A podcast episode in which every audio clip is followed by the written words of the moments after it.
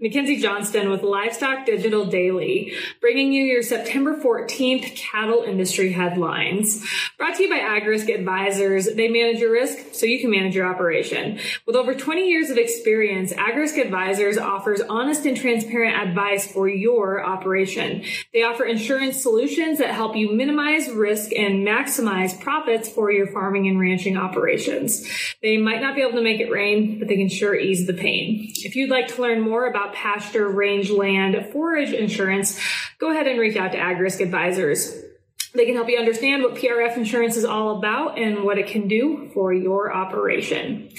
Drovers has reported the Cattlemen's Beef Board, also known as CBB, will invest approximately $38.5 million into programs of beef promotion, research, consumer information, industry information, foreign marketing, and producer communications during fiscal 2023, subject to USDA approval. And uh, fiscal 20, fiscal 2023, that's going to begin on October 1st, so just here in a few weeks.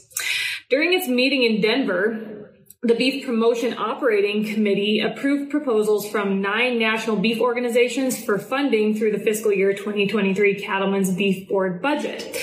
So American Farm Bureau Foundation for Agriculture, they will receive $900,000. Cattlemen's Beef Board, the CBB, they're going to receive $1.85 million. Foundation for Meat and Poultry Research and Education, they will receive $450,000. Meat Import Council of America and the Northeast Beef Promotion Initiative, they will receive $550,000. NCBA, they're going to receive $25.7 million. National Institute for for animal agriculture. They're going to get 70 grand the North American Meat Institute, they will receive 360,000.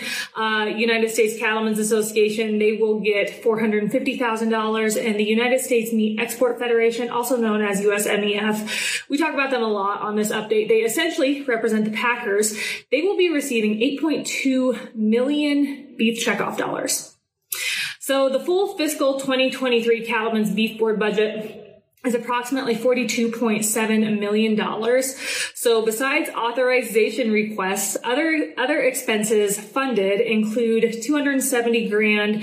Uh, that's going to go for program evaluation, 585 grand for program development, 200 grand for checkoff communications resources, $550,000 for USDA oversight, $210,000 for state services, $270,000 for supporting services and litigation and last but not least, $2.1 million uh, will go towards CBB administration.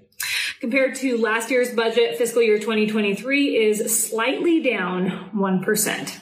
Today's cattle market highlights are brought to you by Circle 5 Cow School. If you want to learn how to preg your own cows or start AIing, Circle 5 Cow School is definitely the way to go. Almost every week, they are hosting classes somewhere between Texas and Tennessee. They do a great job. Here in a few weeks, on the 24th and 25th of this month, they are going to be hosting a school down in Winnsboro, Louisiana. If you are in that area, I, I encourage you to uh, check out that school. And if you just want to check out their schedule to figure out where they're going to be in the coming weeks, head on over to their website, circle5cowschool.com. That is the number five in there. Or you can go ahead and just give them a follow on Facebook. Howdy there. I'm Matt McKinley with the Burning Daylight podcast. If you ever wanted to make a podcast, well, Spotify's got a platform that makes that lets you make one super easily.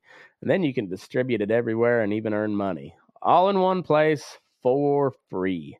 It's called Spotify for for podcasters and here's how it works.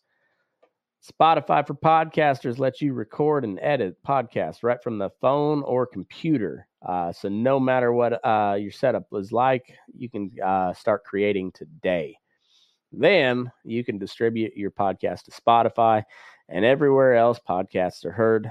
Video podcasts are also available on Spotify. And uh, if you like my show, Fence Post Politics, with my buddy Aaron, that's the place to watch it because it's all video all the time. And we, uh, like we share videos, we comment on videos, we share news articles and uh, and funny memes. So um, it's pretty cool. Um, and also, if you want to take your conversations to uh, with your fans to the next level, uh, your question and answer answer and polls are the best way to get them talking. You can attach that to your your podcast there and, and you get your you get you know valuable interactions with your fan your fans.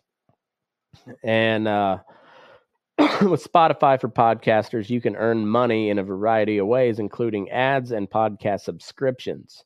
And best of all, it's totally free with no catch, and that's uh, that that is true. Um, I'm supposed to do a testimonial here, um, but anyways, this is the the podcast I use or the podcast uh, host that I use. I like Spotify. They're uh, they're very good on just letting you do your thing uh, with uh, with no catch to it. Uh, there's a good reason why Joe Rogan hosts podcast on Spotify, and, and this is uh, this is a great way to get started if you if you've ever thought about starting a podcast. This is where I would send anybody to go. Um, best thing you can do is just download the Spotify for Podcasters app, or you can go to spotify.com slash podcasters to get started. And yeah, if you've ever thought about just doing a podcast, or if you're tired of paying a monthly service that uh, doesn't seem to do much for you, Spotify Podcasters is your spot. So uh, go to spotify.com slash podcasters or download the app today. Drovers has reported, according to Derrell Peel with OSU, for the year to date, U.S. cattle imports total 951,910 head. That is down 6.3% year over year. Total, total cattle exports thus far in 2022 are uh, 192,415 head. That is down almost 37% from the record cattle export total that we saw last year. Net cattle imports for January through July of this year were 759,495 head. That was up almost 7%.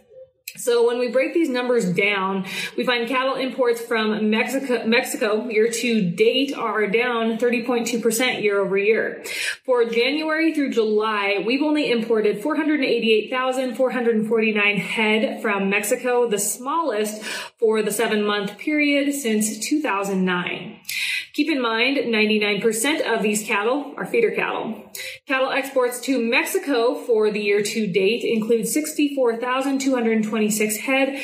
That is up almost 74%. 80% of these cattle are feeder cattle. So when you put all those numbers together, net cattle imports from Mexico are down 36% compared to 2021. Cattle imports from Canada for the January through July period total 463,461 head. That's up almost 47% year over year. This includes 307,302 head of slaughter cattle. 40% of those are slaughter cows and bulls, and uh, the rest, the 60%, uh, those are feeder cattle. Imports of slaughter cows and bulls are up almost 14% year over year, and imports of fed cattle are up 28% over last year. During the first seven months of this year, 146,845 head of feeder cattle have been imported from Canada, um, and that is actually up 152.6% year over year. U.S. exports of feeder cattle to Canada account for account for 96% of the total 120,594 head of cattle exported to Canada in the January through July time period. This is down almost uh, this is down almost 53% from the record level of cattle exports to Canada last year. In closing, Peel said that even though cattle imports and export uh, totals sound large in absolute numbers, the role of imported cattle is rather modest in domestic markets. Imports of slaughter bulls and cows for the first seven months of 2022 accounted for 2.8% of total cow and bull slaughter in the U.S. during that period. Imported fed cattle accounted for 1.2% of total steer and heifer slaughter during the same period. Net imports of feeder cattle from both Mexico and Canada for January through July only represented 1.3% of the estimated feeder supply on July 1. Drovers has also reported on Monday American Food Group broke ground on its $800 million state of the art beef harvest facility in Warren County, Missouri. The plant is expected to be up and running by the end of 2024 and will process 2,400 head per day. Additionally, the plant is expected to generate $1 billion in annual economic impact for the state of Missouri. That is all I have for you guys this morning. I hope everyone is having a great week. I will catch you on Friday morning.